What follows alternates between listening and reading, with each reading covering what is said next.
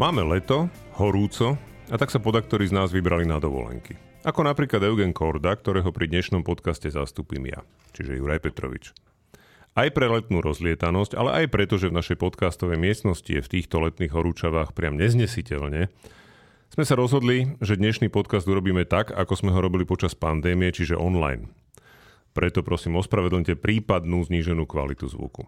Spolu so mnou vysia na sieti Marina Gálisova, Tomáš Zálešák, Martin Mojžiš a Štefan Hríb. Počúvate podcast Týždeň s týždňom. Minister vnútra Ivan Šimko končí. Jeho facebookový status o tom, ako musí byť policia pod kontrolou politiky, odštartoval škandál, ktorý ho nakoniec stál ministerskú stoličku. 10 vysoko postavených funkcionárov polície pohrozilo odchodom a tak sa premiér Odo rozhodol požiadať prezidentku Zuzanu Čaputovú, aby Ivanovi Šimkovi odobral poverenie na výkon funkcie ministra vnútra. Podľa viacerých zdrojov bol ale Šimko facebookový status len špičkou ľadovca. Ty si, Štefan, teraz dával k tomu krátky článok na web týždňa, takže povedzme si, že čo boli hlav- tie dva hlavné dôvody, prečo vlastne Ivan Šimko musel skončiť. E, tak najprv poviem, že, že e, vedenie policie bolo v tomto úplne jednotné a ja viem tak, že dokonca 20 ľudí by to možno až bolo z rozhodujúcich pozícií v policii, čiže to bol že veľmi silný postoj vedenia policie a vzhľadom k tomu, čím si tá polícia za posledné tri roky prešla, vrátane strašných útokov e, zo strany opozície, vrátane zatvorenia niektorých, e, niektorých vyšetrovateľov NAKA, e, tak nejaký status by, predpokladám, s týmito ľuďmi nepohol. V skutočnosti za tým sú konkrétne činy. Podľa našich informácií, podľa informácií týždňa, vieme o dvoch Jedno, jeden je perso, jedno, jedno rozhodnutie alebo jedno konanie je personálne a jedno je vecné.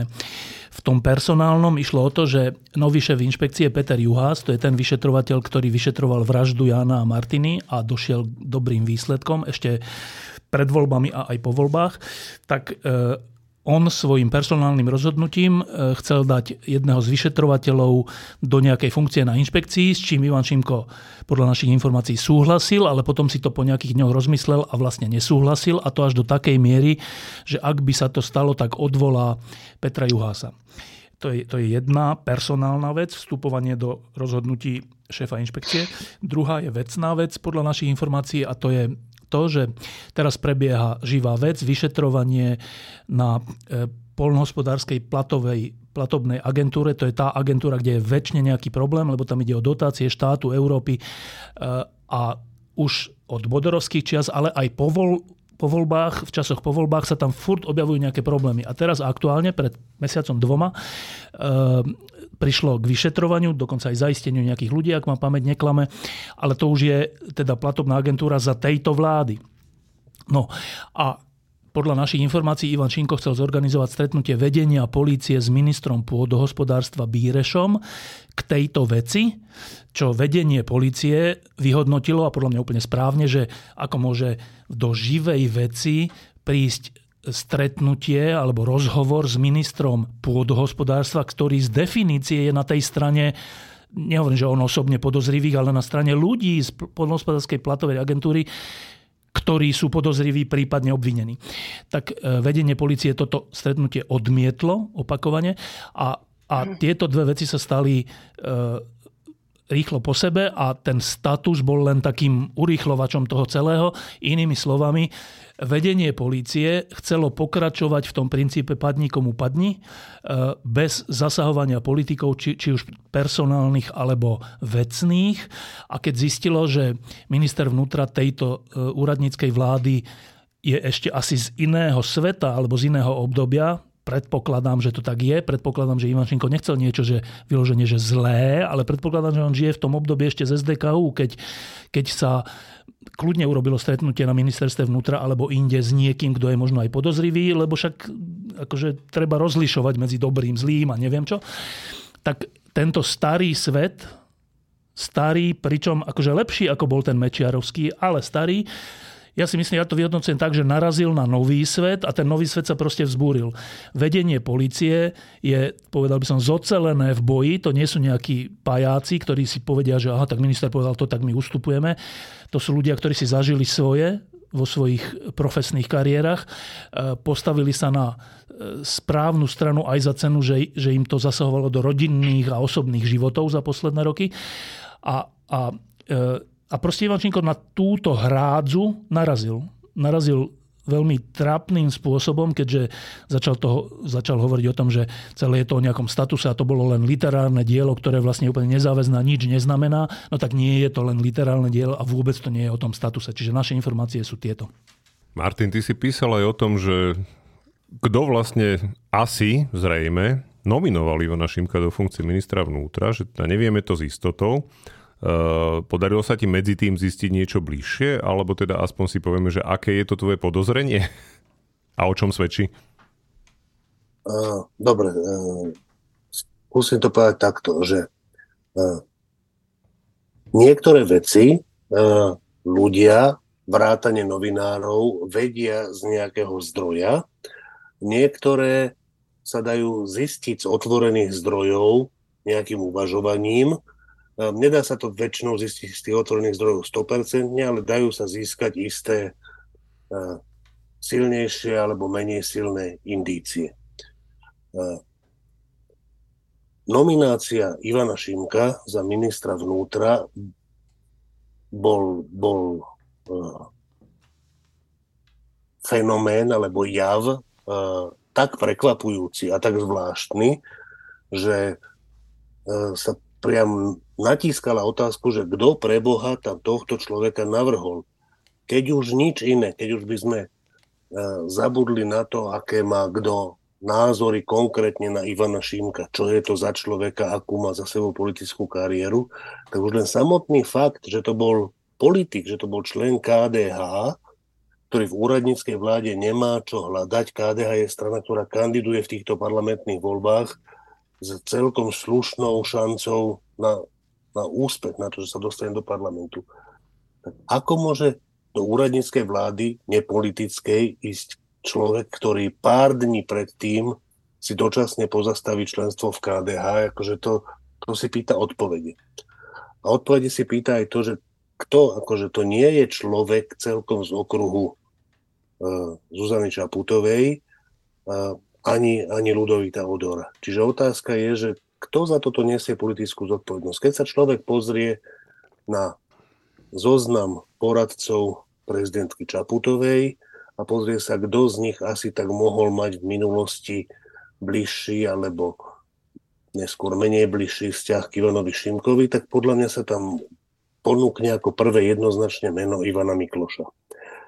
To je zatiaľ akýsi, akýsi náznak, akési podozrenie, Otázka je, keď to človeka napadne, že či to je, či to je hodné jak si, jak si uh, verejného, verejného vyslovenia. Ja si myslím, že to nie je hodné verejného vyslovenia, ale pokiaľ sa stane to, že táto informácia prichádza z mnohých strán, z viacerých strán, že to bol asi Ivan Mikloš, tak to znamená buď, že veľa ľudí urobilo túto úvahu a vyšlo im to takto, alebo že e, sa to šíri z jedného zdroja, ale je to pomerne presvedčivé, keď veľa ľudí má pocit, že asi to bolo tak. Okrem toho, ja mám veľmi spolahlivú informáciu, že priamo účastníci toho sporu Šimko vedenie polície, a to teda nie hociaký účastník toho sporu, má tiež takú informáciu, že to bol Ivan Mikloš, kto navrhol Ivana Šimka do tej funkcie. Ešte raz ten človek nevie, že to bol Ivan Mikloš, ale aj on má takú informáciu. Keď je to v takejto situácii, tak ja si myslím, že keď veľa ľudí má tento pocit, tak ja si myslím, že by bolo vhodné, aby sme sa dozvedeli, aby sa verejnosť dozvedela, či to teda Mikloš bol alebo nebol. Ak to bol, tak nech nesie nejakúsi politickú zodpovednosť za tento návrh. Ak to nebol, tak nech, tak nech pre Boha sa prestane o Ivanovi Miklošovi nespravodlivo rozprávať, že to bol asi on. Čiže uh, to, je, to je asi k tomu, k tomu Miklošovi, ktorého v tejto chvíli ja považujem za, za najmä ak to bol on, tak to je zaujímavejšia otázka, než čo je Šimko. Šimko práve skončil. Šimko práve skončil a v normálnej krajine už by skončil navždy po takomto niečom. V tejto krajine podľa mňa skončil na také 2-3 mesiace a potom znova ho niekto vytiahne, lebo to je skúsený politik a, a tak. Marina, čo si myslíš o tomto? Začiatok toho prišiel vtedy, keď som si uvedomila, že Ivan Šimko je človek naozaj z úplne inej éry, ale to zrejme hovorila aj Štefan. Toho som tak celkom nepočula. A on medzi tým, ako sa teda vrátil teraz na, do tejto funkcie, e, ako sa vrátil do prvej línie politickej scény, tak trošku sa fyzicky zmenil, značne ošedivel, ale presne pri ňom mi napadlo, že no tak úcta k šedinám je veľmi iluzórny pojem, hej. Tak a ja by som ich už možno mala, keby že nenavštevujem kaderničku, tak, ale vôbec akože celý tento pojem, že úcta k šedinám a k skúsenostiam, nie všetky skúsenosti sú pre človeka prínosom a pre jeho okolie. A asi sú skúsenosti v, u Ivana Šimka, ktoré buď nedokázali narušiť jeho prírodzenú odolnosť k nejakému personálnemu vývoju, alebo jednoducho mu len potvrdili, že je jedinečný vo vlastných očiach. Lebo to, čo on povedal, na, uh, to, čo on napísal, že spomenul v súvislosti s policiou slova ako politická kontrola, tak to bolo niečo tak neuveriteľné. Poprvé preto, že policia nemá byť pod politickou kontrolou a bodka. A po druhé preto, že vláda, v ktorej sa Ivan Šimko nejakým činom ocitol, neviem akým, možno, že Martin má pravdu, alebo tí, čo majú tie informácie o Ivanovi Miklošovi, majú pravdu, ale že táto vláda nemá, je práve, že apolitická má byť. Je to vláda odborníkov, tzv. caretaker government. Je to vláda takých, ktorí sa majú len starať o to, aby to tu všetko fungovalo a vrácať to do normálu. A on v tejto vláde vyťahuje slova politická kontrola. To je skutočne niečo neuveriteľné. To je už taká hamba, že v normálnejšej krajine by už vtedy sa bolo pristupovalo možno k odobratiu mandátu. Takže to, že odchádza, je strašne dobrá správa o polícii našej, pretože znamená to naozaj, že má lepšie sebavedomie v súboji s politikmi a je to vklad do budúcna, lebo po týchto voľbách, čo nastane, my fakt nevieme. A je strašne dobré, že do nich ideme s takou políciou, ktorá zdá sa, kým môže, tak odoláva tlaku politikov. Či to bude možné aj potom je vec druhá. A to je taký, že by som povedala, pozitívny odkaz tejto aféry. Okrem toho, že je tu negatívny odkaz a tým je obrovská hamba, že sme tam vôbec toho Ivana Šimka mali. E, dve poznámky k tomu. Jedna k tej politickej kontrole. Um, ono to všetko závisí od toho, že ako sa tie slova myslia a ako sa interpretujú. Je samozrejme, že keď je niekto minister vnútra, tak má zodpovednosť za ten rezort, vrátane polície a teda to nemôže byť tak, že polícia niečo robí, ale zodpovednosť za to nesie minister vnútra, ktorý s tým nič nemôže urobiť. To tak samozrejme nie je. Ale ak je, nejaká, ak je niečo ako, že politická kontrola alebo kontrola polície alebo orgánov činných v trestnom konaní, tak je to, na to, to je vymedzené zo zákona. To není, že, že dobrá vôľa alebo zlá vôľa ministra. To je vymedzené zo zákona. Jednak policia musí konať v rámci zákona. Ak nekoná, tak musí, musí nastúpiť kontrolný mechanizmus, ktorý jej zabráni konať proti zákone. A na to sú normálne e, procesné postupy. Po druhé, ak by šéf polície konal nejakým spôsobom neprimeraným, tak na to je minister vnútra, ktorý má personálnu kompetenciu aj voči nemu. Ale tam končí politická kontrola politikov nad, nad e, policiou. Čiže e, samozrejme, že teraz tí, ktorí budú brániť Ivana Šinka, budú hovoriť, že ale ako však keď je niekto minister vnútra a má zodpovednosť za niečo, tak musí mať aj nejaké páky na to, aby tú zodpovednosť nejakým spôsobom e, realizoval. A to je pravda, ale ide o to, čo tým konkrétne myslíme. A to, čo tým myslel Ivan Šimko, je minimálne podľa celého vedenia policie, ale nielen na základe toho statusu, ale na základe činov, je za hranicou toho, čo by sa mohlo v demokratickej E, spoločnosti považovať za politickú kontrolu e, orgánov činných trestnom konaní. To len na vysvetlenie. E, k, tomu, k, tej, k tej nominácii tam iba poviem, že podľa všetkých informácií, ktoré ja mám, ani raz sa tam meno Ivan Mikloš ne, neobjavilo, že by bol ten, ktorý to navrhoval, ale to nič neznamená, ale ja, ja tú informáciu teda nemám. A po druhé, e, tam je zase dôležitá vec, že navrhovať môže hoci kto, hoci. Dôležité je, čo urobí predseda vlády, ten nominovaný predseda vlády vtedy a prezidentka vtedy, že koho do tej vlády teda dajú alebo nedajú, vymenujú alebo nevymenujú. A to je potom ich politická zodpovednosť. Plno radcov je na Slovensku. Všade, vo všetkom. Každý má nejakú predstavu, kto má byť ten minister, onen minister, taký šéf policia, onaký. Politickú zodpovednosť nesie ten, kto to rozhodnutie urobí, nie ten, ktorý to radí. To len akože na pripomienku tomu, že, k tomu, že, že či je za tým Ivan Mikloš. Ak je za tým v zmysle, že to poradil, tak to je smutné, zlý odhad, ale zodpovednosť za to rozhodnutie nie sú tí, ktorí to rozhodnutie urobili a to nebol Ivan Mikloš. Uh, Martin, než, než ti dám slovo, ja som práve chcel povedať to, čo si ty na konci povedal, Števo, že skutočne tá politická zodpovednosť je u prezidentky a u, u teda premiéra v podstate. Takže ja sa potom len ešte opýtam možno naozaj na to, že či to aj považujete za zlyhanie v tomto smere, lebo mm, ako tú nomináci- tá nominácia asi nikoho veľmi nepotešila. Martin, poď. No nepochybne je to, nepochybne je to ich chyba, oni sú primárne zodpovední. Teda, a, a a je to aj reálne ich chyba, lebo ak si dajú radiť od ľudí, ktorí radia takto zle, a ja si myslím, že to už je evidentné, že to, že to bola zlá rada, ja si myslím, že to bolo evidentné hneď, keď sa to stalo, hneď vtedy sme to aj napísali a, a hm, proste a, otázka je, že, že dobre, čiže ak oni veria zlým radcom, tak je to ich chyba. A, v nejakom zmysle teda bolo by dobré, keby si oni dvaja, prezidentka a premiér, aspoň oni dvaja uvedomili, že to bol zlý radca a brali do úvahy túto informáciu, keď bude znova tento človek radiť, bez ohľadu na to, kto to je.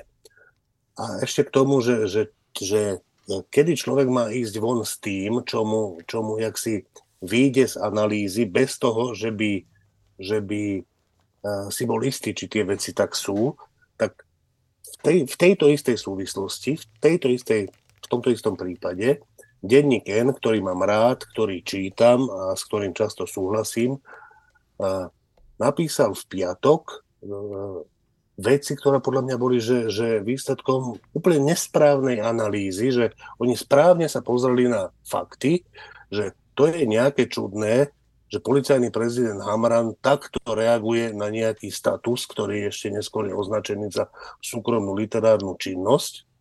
Potiaľ toto urobia správne a vyhodia z toho záver, že to vyzerá ako hysterická reakcia. Nie, to nevyzerá ako hysterická reakcia, to vyzerá, že nemáme všetky informácie a pravdepodobne informácie, ktoré ešte nemáme, dávajú oveľa vážnejší dôvod na takúto reakciu nielen policajného prezidenta, ale mnohých ďalších ľudí z vedenia polície, e, že teda ten Šimko robil veci, ktoré, e, ktoré ten status nejakým spôsobom zhrňa a pokrýva, ale rozhodne tam nejde o ten status.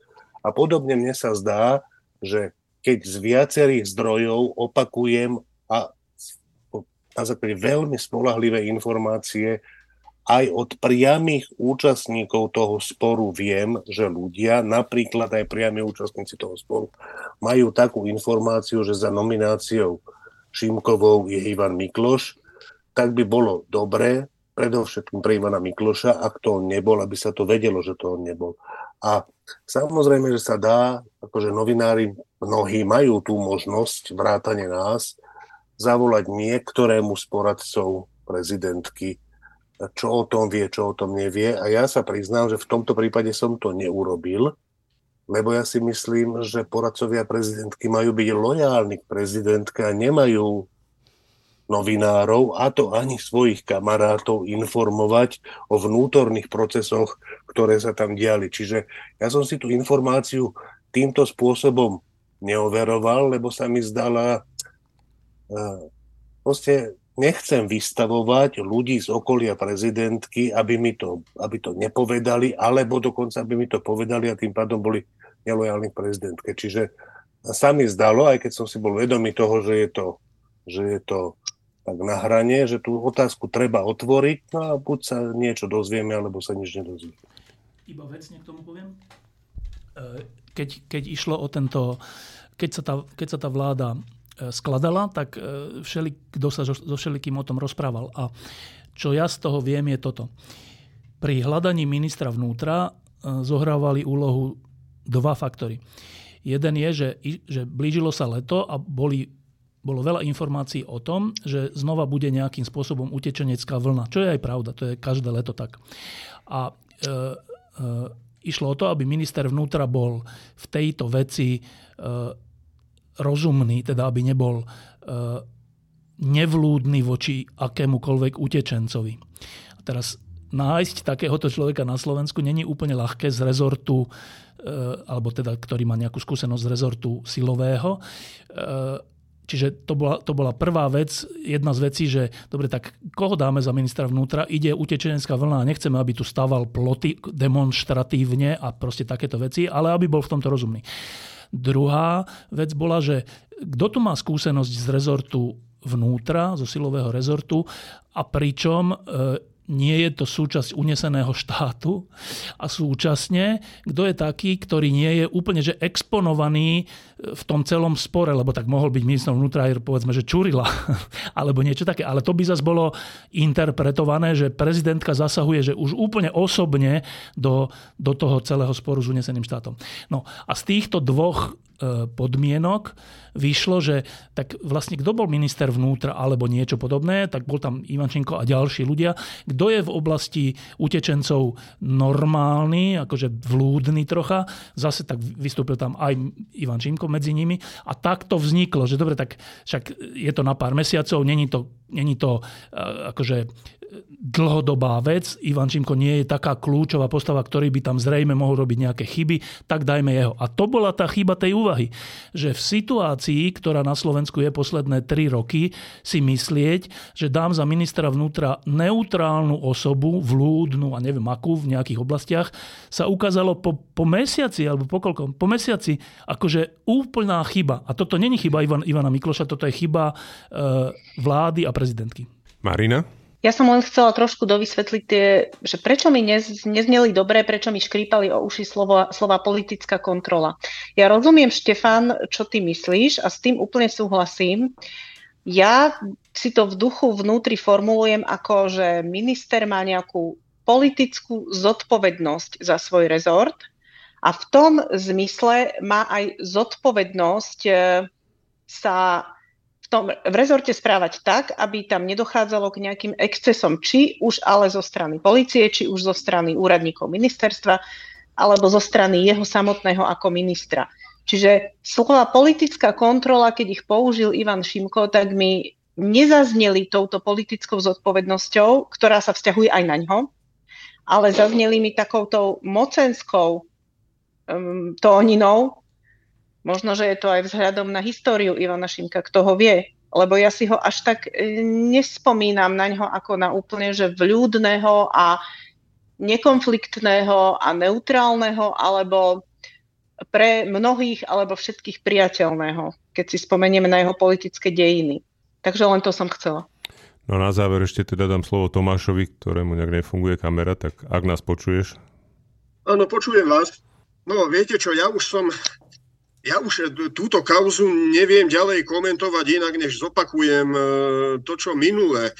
Proste to, e, to vyjadrenie bolo nešťastné, to vyjadrenie o politickej kontrole bolo zle volené.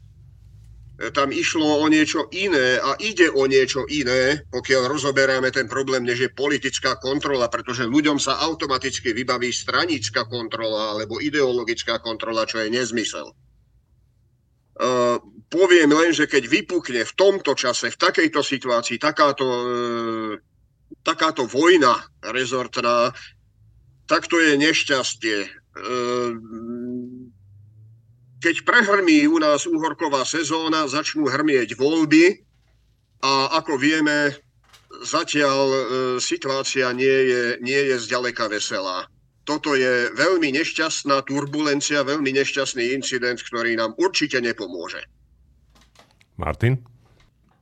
Ja by som ešte asi chcel pripomenúť alebo povedať, že, že uh, najmä v poslednom čase sa, sa prekvapujúco pre mňa veľakrát stretávam s tým, že na rolu SDKU a SDK medzi ľuďmi, ktorými, ktorých si úplne vážim a ich názory si úplne vážim, existujú úplne protichodné protichodný postoj k tomu, uh, a úplne protichodné hodnotenia úlohy SDKU a najmä SDK v dejinách Slovenska. Že časť ľudí považuje za to, to SDKU a SDK, najmä SDK, za úplne správnu vec, ktorá nás zachránila pred mečiarizmom, doviedla nás do NATO, doviedla nás do EÚ a pripravila prijatie eura. A Iná časť, ku ktorej patrím ja, vidí v SDK v prvom rade podvod na materských stranách, neopustenie politiky korupcie a popri tých všetkých dobrých veciach, ktoré im priznávam, plno zlých vecí, vrátanie pôsobením Ivana Mikloša a Mikuláša Zurindu, zničenie Radičovej vlády. Ja si myslím, že oni dvaja za to majú primárnu zodpovednosť a nie Sulík, ktorý len hlasoval tak, ako celý čas dopredu hovoril, že hlasovať bude. A e, to, čo teraz chcem povedať, je, že, že ja, e, keďže tí ľudia, ktorí veľmi pozitívne vnímajú SDK a Mikuláša Zurindu a Ivana Mikloša a aj vlastne Ivana Šimka, aj keď tam vznikol veľmi výrazný spor medzi Šimkom a Zurindom, vzhľadom na to, že ja si ich fakt vážim, tak, tak uh, uh, rozmýšľam proste viac tu ten svoj názor vnímam ako svoj názor, než ako, než ako pravdu. Na druhej strane si myslím, že dobre, tak teda ak dostávame nejaké signály o tých ľuďoch SDK, čo, robia, čo robili potom, čo robili neskôr, čo robia dnes. Ako máme dnes veľmi jasný signál o prominentnom mužovi SDK, ktorý sa volá Ivan Šimko, tak to berme do úvahy. To je, to je to, čo k tomu chcem povedať. Opakujem, oslabil som svoj názor trochu, stále si myslím, že je to tak, ale už to, už to už vnímam už vnímam aj tie iné názory. Nemôžem si o tých ľuďoch, ktorých si vážim, začať myslieť, že oni sú asi oni sú asi tupí, keď toto nevidia. Nie, nie sú tupí. Dá sa to teda vidieť aj inak, než to vidím ja. Myslím si stále, že je to nesprávne videnie a ešte raz, tak pozorujme, čo tí ľudia robia a robme si čiarky na jednej strane papiera a na druhej strane papiera a potom tie čiarky sčítajme. Števo? Ehm, ja s tým úplne súhlasím, že e, pôsobenie, v tomto prípade podľa mňa skôr SDKU, má dlhodobé negatívne negatívne dôsledky pre slovenskú politiku a verejný život. A to minimálne v tomto, a to, to podľa mňa na to sa nedá, to nie je vec diskusie, že keď sa pozrieme dnes na pravicový alebo teda reformný priestor, ktorý od roku, 9, od roku 89 až po až po dlhé roky bol silný. To bol, to bol priestor, ktorý aj politicky, aj e, ideovo, aj tretím sektorom, aj rôznymi inštitúciami a inštitútmi bol silný a, v, a vo viacerých rokoch určoval témy a chod toho, čo sa na Slovensku deje. Tak keď si pozrieme dnes tento priestor, že kto ho vlastne vyplňa? Kto je dnes reformný priestor? Že kto to je? Ktoré strany to sú, alebo ktoré inštitúty tu sú, kto to je. A tam je tak veľký rozdiel v sile toho predtým a teraz, že podľa mňa rozumný človek si musí položiť otázku, že prečo to tak je? Že prečo ten reformný priestor, ten, ten prozápadný, reformný, e, rozumný priestor sa nie že zúžil, ale že prečo je okupovaný Olanom, Smerodinou, za ľuďmi a takýmito zoskupinami. Že prečo to tak je? A podľa mňa je pravda to, čo hovorí Martin, že to je dôsledok politiky alebo konania toho, čo sa nazývalo SDKU. Lebo, a teraz všetci priazníci SDKU, však ja, my sme boli všetci za reformné veci, my sme boli ako prví, ktorí sme hovorili, že Slovensko má vstúpiť do NATO a Európskej únie a proste podobné veci. Ale um, že čo zostalo z SDKU? Ako zo strany teraz myslím. Z toho politického priestoru. Nič. Zanikla. Vychovali si nejakých nasledovníkov vo vlastných radoch? Nevychovali. Že stále hovoríme o Dzurindovi a Miklošovi. Ešte o kom hovoríme? Že, a teraz, že to má nejaké dvo- to má samozrejme dlhodobý, to je, to je taká vec ako Titanic, že, alebo teda e, velikánska loď, že to není také ľahké z, akože keď sa niečo takéto stane, že svoj vlastný priestor poškodíš do tej miery, že on vlastne zanikol, tak strašne dlho trvá, kým poprvé si to ľudia uvedomia a po druhé, kým sa to oživí znova. To je, to je, že, to, to je že 10 a viac rokov. Tak pre všetkých tých, o ktorých Martin hovorí, že majú iný názor, tak ja len dávam takú pracovnú otázku, že prečo je to tak, že ten reformný priestor je dnes v troskách? Že je to chyba Matoviča a Kolára? Oni len vošli tam, kde nič nebolo. A prečo tam nič nebolo? A odpoveď podľa mňa je, že preto tam nič nebolo, že SDK to hralo na seba takým spôsobom, že ničili demokratickú stranu KDH a ďalších ďalších, až zničili aj seba a vzniklo vákuum. A to vákuum potom zaplnili nehodné strany toho pravicového priestoru. Čiže ja úplne súhlasím s tým, že to, čo tu dnes máme, vo všeobecnosti, nie že kauza Ivan Čímko, ale vo všeobecnosti v reformnom priestore je veľká zodpovednosť SDK. Ale, a to je posledná veta, súčasne máme my také pokušenie potom vo všetkom toto vidieť, a to je podľa mňa úplne pochopiteľné, že, že potom si povieme, že a není ten Ivan Šimko náhodou nomináciou tých alebo oných, a, a skúsenosť za tých 10, 12, 15, 20 rokov nám hovorí, že asi áno. Ale pokušenie je to preto, lebo niekedy to tak nemusí byť a my v dobrom úmysle potom máme tendenciu všetko natiahnuť na SDK, čo tak podľa mňa nemusí byť. Ešte zostaneme pri polícii, pretože bývalého šéfa bratislavských policajtov Jana Kalavského zatiaľ nepravomocne odsúdili za branie úplatku a vynášanie informácií o policajnom vyšetrovaní na 7 rokov väzenia a myslím 5000 eur pokuty. Podľa obžaloby a súdu prezrádzal dôležitým podozrivým okrem iného aj bývalému policajnému prezidentovi Tiborovi Gašparovi a bývalému riaditeľovi SIS Vladimirovi Čolinskému e, údaje o tom ich trestnom stíhaní, to znamená, oni boli varovaní o tom, že budú, že budú zatknutí. Ďalší podozrivý si dokonca na základe týchto informácií zničil mobilný telefón, aby zabránil tomu, že sa teda z neho podarilo získať nejaké informácie. Čiže dá sa povedať, že tu išlo vyloženie o marenie trestného stíhania.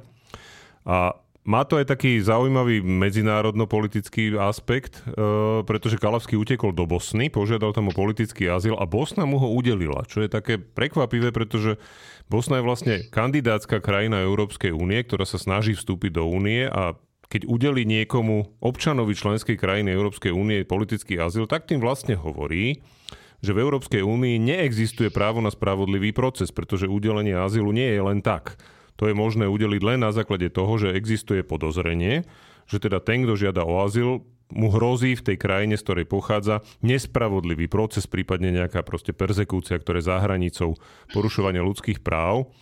Tak čo si o tom myslíš, Tomáš, že takéto niečo Bosna urobila? E, neviem nič o tom, že by na Slovensku neexistovalo právo na spravodlivý proces. Nerozumiem tomu, e, privádza ma to do rozpakov. Marina? Mm, úplne súhlasím s Tomášom. Toto je proste absurdita. Na druhej strane Bosna ako viaceré kandidátske krajiny e, v balkánskej oblasti má veci politicky nevyjasnené e, a hlavne teda nie ani tak vo vzťahu k tomu, že by nie, či chce, či nechce do EÚ, ale vo vzťahu k svojej vlastnej i proruskej, i pro populistickej politickej scéne. Takže ja to vnímam tak, že Kalavskému bola poskytnutá určitá láskavosť, ktorá ale nepochybne nebola ani zadarmo a určite nebola urobená bez očakávania nejakých ďalších láskavostí, ktoré budú recipročne vrátené. To je, nemám ale o tom žiadne interné informácie, len z logiky Balkánu a z logiky tohto nášho stredoeurópskeho Balkánu, ktorý tvorí časť Slovenska, nie celé Slovensko, tak z toho vychádzam. Martin? No presne to, čo povedala Marina, že proste niektoré veci, e, ktoré sa dozvieme, sú záhadné, e, nerozumieme im, nepoznáme vysvetlenie. Iné veci majú veľmi ľahké vysvetlenie, nevieme iste, či to vysvetlenie platí, ale je to, že úplne sa núka. Tak to by som nenazval takéto veci, že sú nejakým spôsobom hodné veľkého uvažovania, že ako je niečo také možné. Ako je niečo také možné, že Bosna udeli Kalavskému azyl? No, odpoveď číslo jedna je, že korupcia, že tam asi prebehla nejaká korupcia úspešne. Neviem, kto by bol z tohto prekvapený. A keďže potom je dlhá medzera, kedy sa mi nenúkajú žiadne veľmi prirodzené vysvetlenia tej kauzy, tak v duchu okamovej britvy nemám pocit, že už viem, ako to bolo. Len mám pocit, že toto nie je e, záhadný jav, ktorý si veľmi pýta vysvetlenie a žiadne nemáme. Štefan? E, teda už, už už poskytli ten azyl, lebo ja som bol v tom, že iba ho žiada, ne, neviem, uh, poskytli, tak iba pre, pre férovosť, že existuje taká vec, že keď je Julian Assange obvinený alebo čo zatvorený v Anglicku, alebo kde bol zatvorený vo Švédsku a kde a potom ho chceli vydať do Spojených štátov, lebo tam niečo konal, tak on tiež požiadal tu v Európe o neviem čo, o azyl alebo odpustenie alebo neviem o čo. Pričom tým nespochybňoval asi, myslím, teda tí, ktorí by mu ho poskytli, by nespochybňovali to, že v Amerike sa nemôžeš do, domôcť spravodlivého procesu, ale že to tak môže byť, že, že požiadaš o azyl aj v rámci nejakého demokratického spoločenstva. Predpokladám, že to tak môže byť. Neviem. Ale čo je dôležitejšie, uh, tento pán včera odsúdený prvostupňovým súd, súdom, uh, to, to je ten človek, zase aby sme mali troška pamäť viac ako mesiac, to je ten človek, na základe ktorého e, informácií a krokov e, boli ľudia v NAKA, myslím, že dokonca zatvorení. Že to, myslím, že to bol práve on. A teraz to, to, to znova je také, že z hľadiska tej, tej okamovej britvy, že že my sme tu mali pred rokom dvoma, troma, tromi e, takú úvahu, že čo to je tá vojna policajtov, prečo jedni sú za, druhí sú proti, jedni hovoria, že druhí konajú proti zákone, tí prví naopak. E, a veľkým hráčom v tomto bol práve tento odsúdený pán, o ktorom dnes vieme, že porušoval zákony a tým maril vyšetrovania podľa súdu, nie podľa nás. A teraz to troška môže odpovedať z hľadiska toho princípu, to troška môže odpovedať na tú otázku, že o čo išlo v tej vojne policajtov tzv. Tento pán je jedným z korunných e, e, nie že svetkov, ale korunných dôkazov opozície o tom, že polícia na politicky zneužíva trestné konania proti opozícii. Tento pán je jeden z korunných dôkazov opozície o tom. A tento pán je dnes odsúdený súdom z toho, že porušoval zákony v prospech niekoho, aby sa niečo nemohlo vyšetriť, aby sa niečo mohlo skovať, aby sa mobil mohol zahodiť. Tak, tak logicky mi z toho vyplýva, že potom asi to bolo tak aj v tom prípade celkovom, že asi teda celé tie reči o tom, že vyšetrovatelia nakaz neužívajú svoje právomoci a chcú zničiť opozíciu, že asi tieto reči treba merať týmto rozsudkom. Lebo ten človek bol jedným z pôvodcov tých rečí. A to je podľa mňa najdôležitejšie na tomto rozsudku. Nie je ten samotný fakt, že, že za tú či onú činnosť dostal neviem koľko rokov a pár tisíc eur dvo, pre, pre budúcnosť Slovenska, aj pre dnešné Slovensko, pre tieto voľby je dôležité, je dôležitá informácia, že jeden z ľudí, jeden z kľúčových ľudí, ktorý stal za tzv. vojnou v polícii, ktorou bolo, ktorej cieľom bolo zneistiť verejnosť, ktorá žiadala vysporiadanie sa s uneseným štátom. Takže jeden z kľúčových ľudí je dnes odsúdený slovenským súdom za porušovanie zákonov v zmysle marenia vyšetrovania. To je podľa mňa, že výborná odpoveď tesne pred voľbami. No a na Ukrajine sa tiež dejú veci. Ukrajinci e, zrejme pomocou námorných dronov opäť poškodili Kerský most, ktorý vedie na ruskom okupovaný Krym. A súčasne Rusko, tváriať sa, že to s tým nejak nesúvisí, e, nepredlžilo dohodu o vývoze ukrajinského obilia.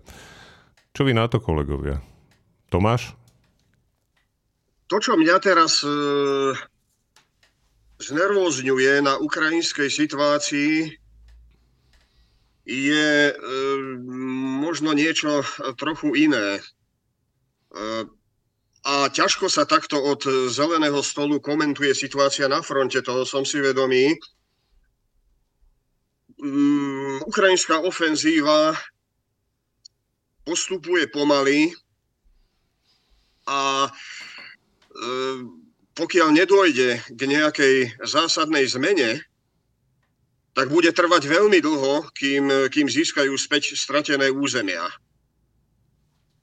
to ostatné, to ostatné sú len komplikácie, ktoré s tou vojnou nevyhnutne súvisia. Marina? OK, ja by som sa vyjadrila k tomu mostu, lebo to je už e, vlastne druhý alebo možno už niekoľký raz, čo im bola táto Rusom čierna stavba takýmto spôsobom e, časti znefunkčnená. Tam je zaujímavých pár bodov a to e, prvá vec, e, že to patrí k tým tzv. Putinovým červeným čiaram, pokiaľ si pamätám, že ak bude nejaký úder vojenský zo strany Ukrajiny na územie Ruska, tak Rusko kruto odpovie, dajme tomu jadrovo, hej. A toto sa pritom deje opakovane, lebo oni považujú mm-hmm. Krym za svoje územie, Rusy, hoci nie je ich územie, a Kerčský most považujú za svoje územie, hoci nie je ich územie. Takže keď im tam do, zneškodnia časť mosta na, námornými drónmi, tak e, zrejme je toto prekročenie červenej čiary, no a nič sa nedieje. Čiže malo by nám to na západe napovedať, že nie, nemôžeme byť ustrašení a musíme to brať realisticky. Tieto červené čiary kreslí Putin a možno ešte viac ich kreslia niektorí západní politici, ktorí sa obávajú viacerých vecí a obávajú sa hlavne možno osudu Ruska po prípadnej porážke a nebezpečnosti Ruska po prípadnej porážke, než tej červenej čiary. To je prvá vec. Druhá vec, e, chcela by som povedať, že zaujímavým spôsobom Putin vždy pod, podporoval cestovný ruch na Krym smerom z Ruska. E, najskôr boli tí dovolenkári, tí zelení mužičkovia, ktorí ten Krym obsadili a pod samopalmi, ich samopalmi sa tam konalo to tzv. referendum, ktoré Krym priradilo k Rusku, neprávom samozrejme. A potom prišli teda ďalší dovolenkári, ktorých tam vždy mm, Kremel, aj Putin osobne veľmi tak akože srdečne posielal, že dovolenkujte na Kryme. Tak on ich tam posiela stále. On stále, ako keby sa nič nedeje, on posielal ruských dovolenkárov, že choďte si odpočinúť na Krym. No pekne ďakujem. A pritom realita je taká, že tí ruskí dovolenkári teraz z toho Krymu samozrejme húfne utekajú po tej zvyšnej funkčnej časti mostu. Sú z toho zábery a No tak sú to väčšinou moskovské autá, moskovské poznávacie značky. Sú to uh, autá západnej výroby. Očividne to nie sú väčšinou žiadne lady, ani neviem, čo sa tam ešte iné v Rusku môže vyrábať. A je to dôkaz, že to, tá vojna, ktorú Putin sľuboval, že udrží ďaleko zo zorného poľa Rusov, sa k ním strašne blíži.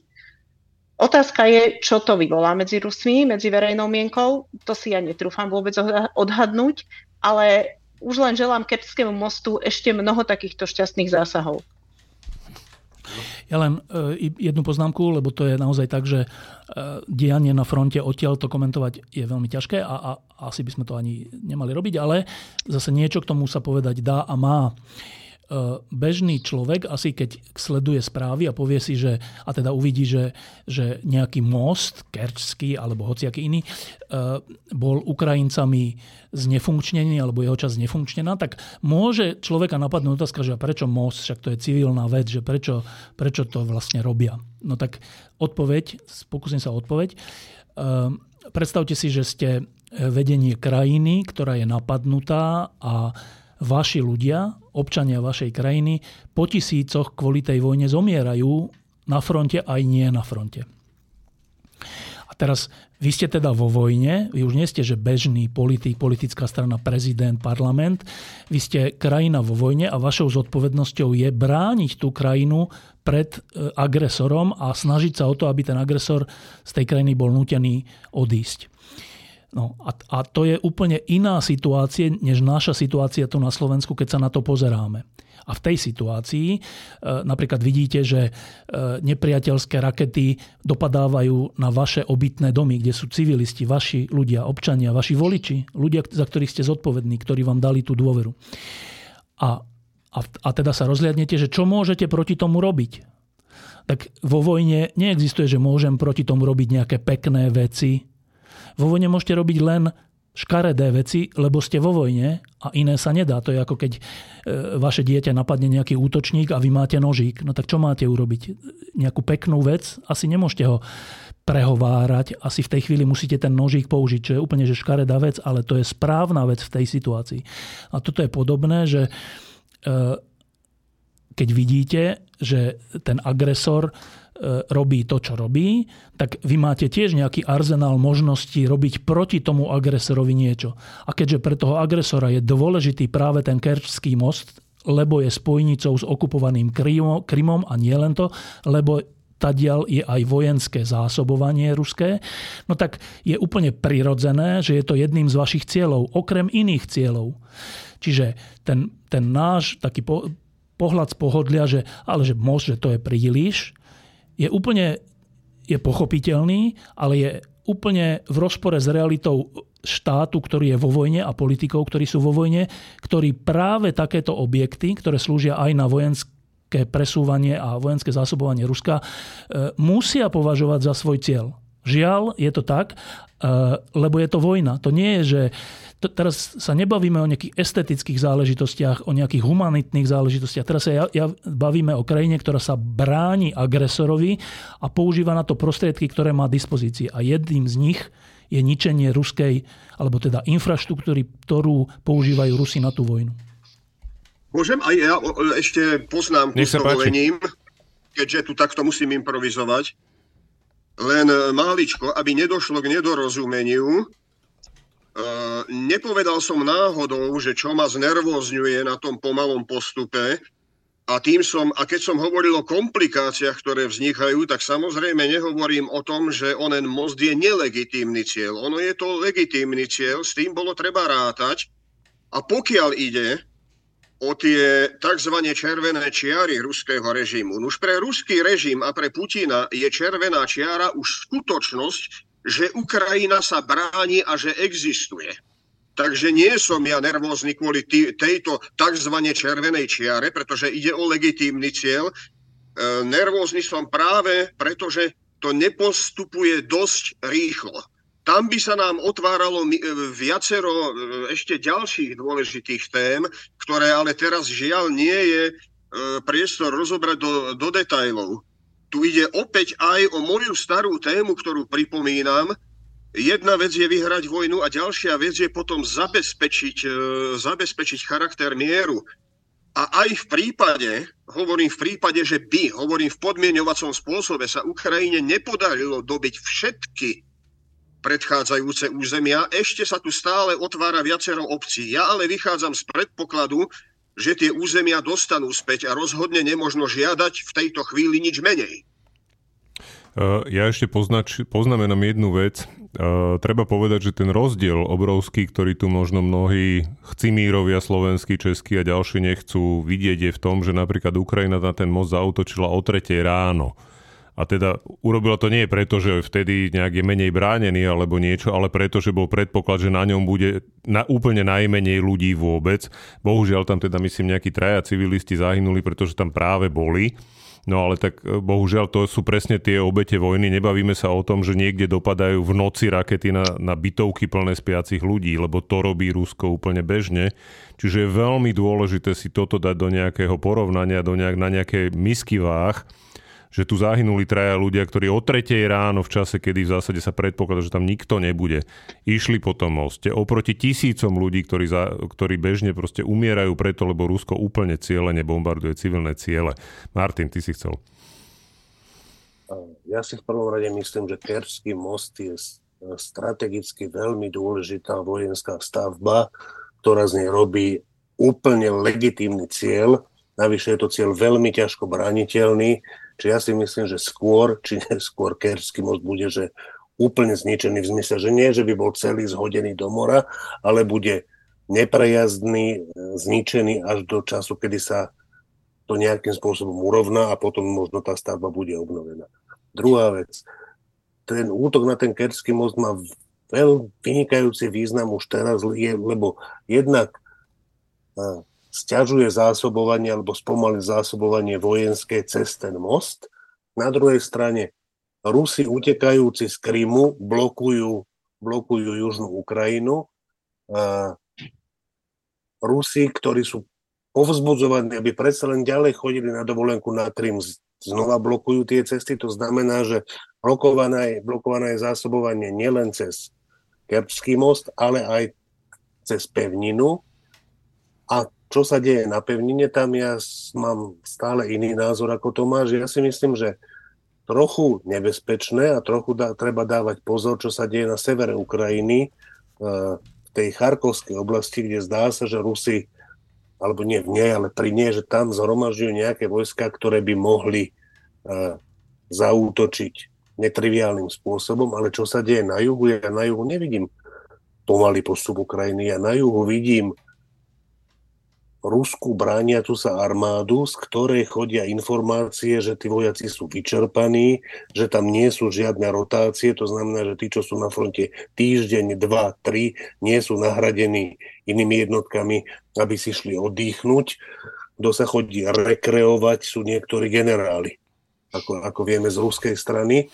A ak je toto pravda, tak sa mne zdá, že tá ofenzíva ukrajinská je úspešná, že len otázkou času, ak, ak takto Rusi organizujú svoju obranu, tak je len otázkou času a nie veľmi dlhého času, čiže v horizonte týždňov, kedy tá obrana na, v niektorom mieste musí prasknúť proste. A to pravdepodobne nie je spôsobom, že tam, že tam rozdrtia tie vojska, ale že tí Rusi tam prestanú bojovať. A ak sa to k tomuto chýli, tak, tak tá ukrajinská ofenzíva ešte môže dopadnúť ďaleko lepšie, než sme dúfali, nie že ďaleko horšie. No a ako vždy na záver podcastu si povieme, čo bude v ďalšom čísle printu. Tak e, ústrednou témou budúceho týždňa, ktorý vyjde teraz v piatok, e, bude taká tá iniciatíva, ktorú sme spolu s, s ďalšími ľuďmi rozbehli a to je iniciatíva smerovaná na ľudí, ktorí sú tak znechutení z politiky, že nechcú ísť voliť, pričom sú to demokra- prodemokraticky uvažujúci ľudia. Je ich 10 a viac percent a, a to je také percento, ktoré môže rozhodnúť o tom, ako tie voľby v konečnom dôsledku dopadnú. A tak sme si povedali, že nebudeme v tomto pasívni. E, urobili sme takú iniciatívu, volá sa, že ak neprídeš voliť, je, existuje aj taká už sme založili aj takú stránku, ak neprídeš voliť.sk, kde si môžete o tom všetko prečítať. Uh, urobili sme podpisovú akciu, podpísali to významní ľudia z oblasti kultúry aj vedy. Uh, ten zoznam nájdete v Novom týždni spolu s tým zakladajúcim textom. A uh, v rámci toho sme spolu s Martinom Možišom napísali taký úvodný text, že o čo, o čo tej iniciatíve ide, ako sa do nej môžete zapojiť, čo všetko bude ona, v čom všetkom bude ona spočívať. Potom je tam, sú tam dva rozhovory, ktoré Martin urobil s s dvoma signatármi významnými. Jedným, jedným je herec Martin Huba, ktorý sa v tejto, tento týždeň dožil 80 rokov.